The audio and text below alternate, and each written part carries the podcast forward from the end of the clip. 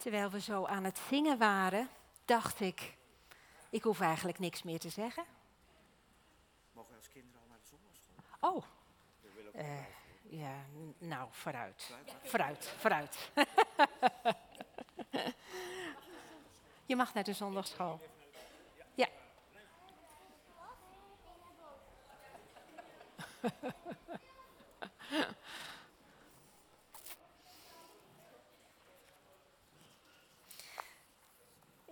Terwijl we zo aan het zingen waren, dacht ik eigenlijk de diepe waarheid van God, van zijn aanwezigheid, dat hij door ons heen wil werken, dat hij zal komen, dat er een geweldige toekomst op ons wacht. We hebben er allemaal al van gezongen.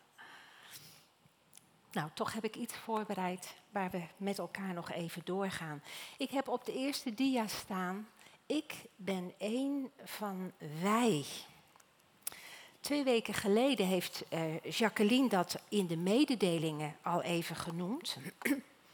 En ze heeft het ook een keer in de nieuwsbrief gedropt. En als kleine kerkenraad vinden we dat een mooie samenvatting van de richting die wij het komend jaar voor ons zien. We weten allemaal dat het individualisme hoogtij viert. En dan denk ik ook aan de preek van Wilma, die zo benoemde dat ze ineens was gaan zien dat dat een macht is. Een macht die ons allemaal beïnvloedt. We zijn allemaal ikken en allemaal verschillend. Het gezin waarin je geboren bent, wat je als mogelijkheden en onmogelijkheden van huis uit hebt meegekregen, wat we meemaken in ons leven, alles bij elkaar kleurt ons leven. We hebben er de laatste keer bij het opdragen van de kinderen ook bij stilgestaan. Dat zelfs elke generatie zijn eigen kleur heeft. Zo worden we beïnvloed door de wereld om ons heen. En toch, we geloven ook dat we in Christus een nieuwe schepping zijn. En dat God met zijn geest in ons hart is komen wonen. En dat het Gods verlangen is om ons van binnenuit te veranderen. Zodat we meer op Jezus gaan lijken. En dat is ook het hart van ons als heiligingskerk. Dat maakt ons niet een soort eenheidsworst. Dat we allemaal hetzelfde zijn, gelukkig niet. Hetzelfde denken en hetzelfde geloven. Nee, we mogen onszelf blijven. Ons eigen ik. Maar wel een ik wat zich wil buigen voor Christus. Als christen kiezen we er immers voor dat Jezus de Heer van ons leven mag zijn. Ook dat hebben we net gezongen. En daar komt dat wij in beeld. Want als we van God houden, dan kan het niet anders of we houden ook van elkaar. Wat kwam dat mooi naar voren in het getuigenis en de oproep van Sigurd, alweer een poosje geleden. De oproep om elkaar lief te hebben. We horen bij elkaar. We zijn aan elkaar gegeven. Dat we aan elkaar gegeven zijn, dat vinden we niet altijd leuk. En dat is ook niet makkelijk. Het kan flink schuren. En flink irriteren. Want waarom doet die ander nou zo? We snappen het niet altijd. Maar de Bijbel staat er wel vol van. Vrienden, omdat God zoveel van ons houdt, moeten ook wij van elkaar houden. Niemand heeft ooit God gezien. Maar als we van elkaar houden, dan blijft God in ons. Dan is zijn liefde in ons volmaakt geworden. En dat is toch wat we allemaal verlangen. En hopen dat Gods liefde in ons blijft. Terug even naar dat ik ben één van wij. Want in die ene zin komt naar voren, ja, we zijn allemaal anders en uniek. En dat is goed. Want God houdt juist van veelkleurigheid. En tegelijkertijd zijn we een wij, een nieuwe eenheid. Immers, alleen met elkaar zijn we in staat om de lengte en de breedte, de hoogte en de diepte te begrijpen. Ja, de liefde van Christus te kennen, die alle kennis te boven gaat. We kunnen het niet in ons eentje. Als we het in ons eentje doen, dan gaan we ons eigen beeld van God maken. En de Bijbel noemt dat een afgod. We hebben elkaar hartstikke hard nodig. Terwijl ik er zo mee bezig was, moest ik terugdenken aan de laatste preek van Antoni op 12 november. Vanuit een diep verdriet vanwege de steeds scherpere tegenstellingen in de wereld, waar mensen elkaar niet meer lijken te bereiken. Een ontwikkeling die we helaas ook in de kerk zien. En Antoni liet ons vanuit de Efezebrief zien hoe het Gods bedoeling is om juist die tegenstellingen te overbruggen en alles bijeen te brengen. Alles in de hemel en aarde, onder de heerschappij van Christus. Efeze 1 vers 9. Hij heeft ons in al zijn wijsheid en inzicht dit geheim onthuld. Zijn besluit om alles in de hemel en op de aarde onder één hoofd Christus bijeen te brengen.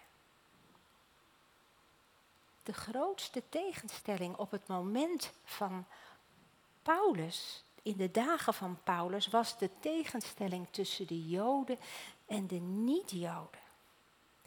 En hoe bracht God die twee dan bij elkaar? Ook dat vinden we in de Efezebrief. Over Jezus wordt gezegd, Hij is onze vrede. Hij heeft met zijn dood de Joden en de niet-Joden verenigd. En de muur van vijandschap die hen scheidde, afgebroken. En de wet met zijn geboden en voorschriften buiten werking gesteld. Om uit die twee in zichzelf een één nieuwe mens te scheppen. Zo bracht hij vrede. Antoni heeft er heel veel mooie dingen over gezegd. En ik weet niet of jullie het wel eens doen, een preek terugkijken, maar ik wil je daarbij aanmoedigen.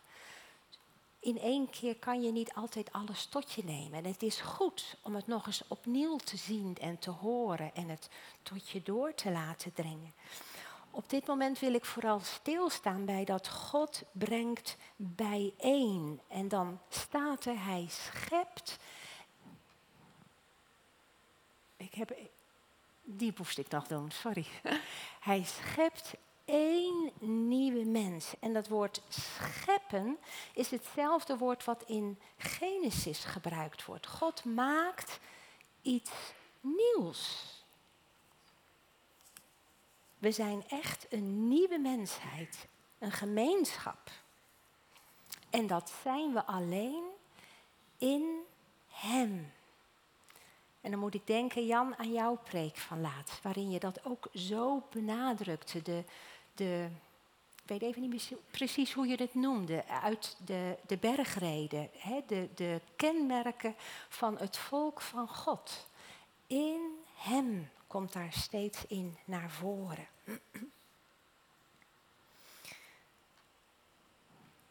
Gods tegenstander, die brengt juist verdeeldheid. Maar God voegt samen. We zijn als gemeente aan elkaar gegeven, hoe verschillend we ook zijn. Maar we zijn aan elkaar gegeven. En wij, wat doen wij? Brengen wij verdeeldheid of voegen we samen? Werken we met God mee of werken we God tegen? Ook moest ik denken aan de laatste preek van Wilma, de Filippenzenbrief. Nu u door Christus zozeer bemoedigd wordt en liefdevol getroost, nu er onder u zo'n grote verbondenheid met de geest is en zoveel hartelijk medeleven. En ik weet nog dat Wilma zei van nou, het is een volmaakte gemeente. Daar hoeft niks meer aan toegevoegd te worden. Maar Paulus gaat verder en hij zegt, maak mij dan volmaakt gelukkig door eensgezind te zijn. Eén in liefde, één in streven en één van geest. Handel niet uit geldingsdrang of eigenwaan, maar acht in alle nederigheid de ander belangrijker dan uzelf. Heb niet alleen uw eigen belangen voor ogen, maar ook die van de ander. En laat onder u die gezindheid heersen die Christus Jezus had. En dan volgt dat prachtige gedeelte waarin beschreven wordt hoe Jezus de hemelse heerlijkheid achter zich liet om als een weerloos kind op aarde geboren te worden. We hebben dat net afgelopen week met kerst opnieuw beleefd, daarbij stilgestaan. Die houding van jezelf geven, jezelf niet al te belangrijk maken, niet op je strepen gaan staan. Dat maakt dat we eensgezind blijven, want die eenheid zijn we alleen in Hem. Die heeft God in ons teweeg gebracht. Dat is die nieuwe schepping. En eensgezind, waar Paulus toe oproept, dat betekent niet dat we allemaal hetzelfde denken en dat we allemaal hetzelfde zijn, maar dat we hetzelfde doel voor ogen hebben, namelijk Christus volgen en Christus de Heer van ons leven laten zijn en ons ik leren te buigen voor Hem. Zo kom ik weer bij de eerste dia. Het jaarthema. Ik ben één van wij. Ik heb er een vraagteken bij gezet. Want wij kunnen dat als kleine kerkraad wel vinden. Maar wat wil de gemeente? Wat wil elk van de leden en de vrienden van onze gemeente? Immers, wij samen vormen de gemeente. Gemeente zijn we met elkaar. En pas als een ieder van ons zich geeft aan God en daardoor aan elkaar, dan snijdt die zin, ik ben één van wij, hout. Ik wil graag iets delen uit mijn eigen leven. Een jaar geleden om deze tijd was ik aan het bidden voor de mensen die in onze gemeente gevraagd zouden worden voor een functie. Ik was aan het bidden dat zij een bereidwillig hart zouden hebben. En toen ervaarde ik heel duidelijk dat God tegen mij zei: en als ze jou vragen, Mary, ben jij dan bereid? Ik schoot eerlijk gezegd in de lach. En ik zei, oh Heer, dat doen ze niet. Daar ben ik veel te oud voor. Maar u weet, Heer, ik ben beschikbaar voor u en dus ook voor de gemeente. Een paar dagen later werd ik inderdaad gevraagd of ik in de kerkraad wilde komen. En toen heb ik ondanks mijn belofte aan de Heer er toch nog een keer goed over nagedacht en advies gevraagd aan mensen om me heen. Wonderlijk. Dezelfde mensen die me een maand ervoor afgeraden hadden om als gebedscoördinator in het thuisfrontteam van familie Berkhout te gaan zitten, die reageerden nu met: oh Mary, wat zou het fijn zijn als je dat gaat doen. Terwijl ze eerder zeiden: Hallo, wil jij nog meer hooi op je vork nemen? Je doet al veel te veel. En inderdaad, mijn dagen waren al heel erg vol met oppassen, bijbelstudie, geven, mensen bezoeken enzovoort. Ik heb toen tegen God gezegd, oké, Heer, ik zal het doen. Maar ik weet eerlijk gezegd niet waar ik de tijd en de energie vandaan moet halen. U moet me daarbij helpen. En dat heeft God gedaan. En dat doet hij nog steeds. Niet dat ik elke dag met een bult energie opsta, met een grote voorraad waar ik eindeloos uit kan putten. Nee, het is meer zoals die vrouw, de vrouw van de profeet, die haar kinderen dreigde te moeten verkopen. En die met dat kleine kruikje waar een heel klein beetje olie in zat, maar bleef schenken in kannen en kruiken. In haar eigen kruikje zat maar heel weinig. Dat ervaar ik ook. Net genoeg voor elke dag. Maar als je het uitschenkt voor de Heer, vul je er grote kannen mee. Ik heb het afgelopen jaar gemerkt dat het ook heel nauw luistert of ik dicht bij God blijf.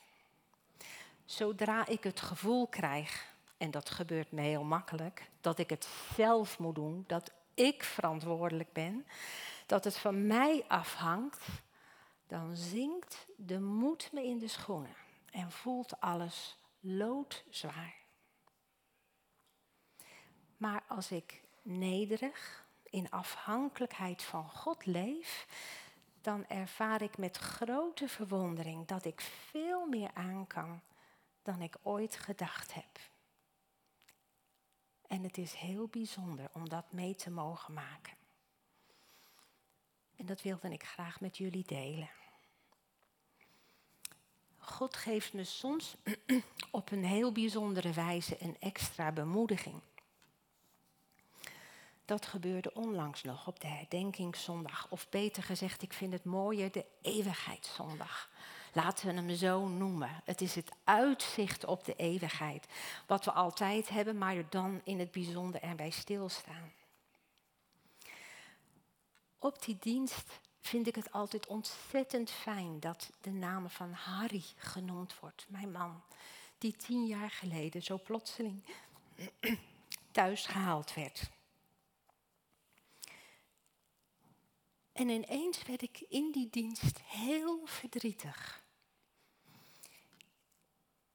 Ik weet niet waarom dat was. Maar iedereen die een geliefde moet missen, die herkent dat waarschijnlijk wel. Dat het gemis je op sommige momenten ineens naar de keel vliegt. We zongen op het eind van de dienst, er is een dag, Opwekking 585. En in tranen zong ik het voluit mee. En ineens voelde ik een arm om me heen. Het was Gerdien. Maar ik ervaarde het alsof God zelf zijn arm om me heen sloeg. Zij volgde de ingeving van Gods geest, die haar zei naar Mary te gaan, om samen, dwars door onze pijn en verdriet heen, lovende, samen God te loven. En tot mijn verrassing had Guus dat lied ook op zijn lijst staan. En ik wil dat heel graag nu zingen. En ik had gehoopt dat Gerdien er was, dat we het samen konden zingen. Maar ze is er niet, zie ik. Maar laten we het samen zingen, als een eer aan de Heer.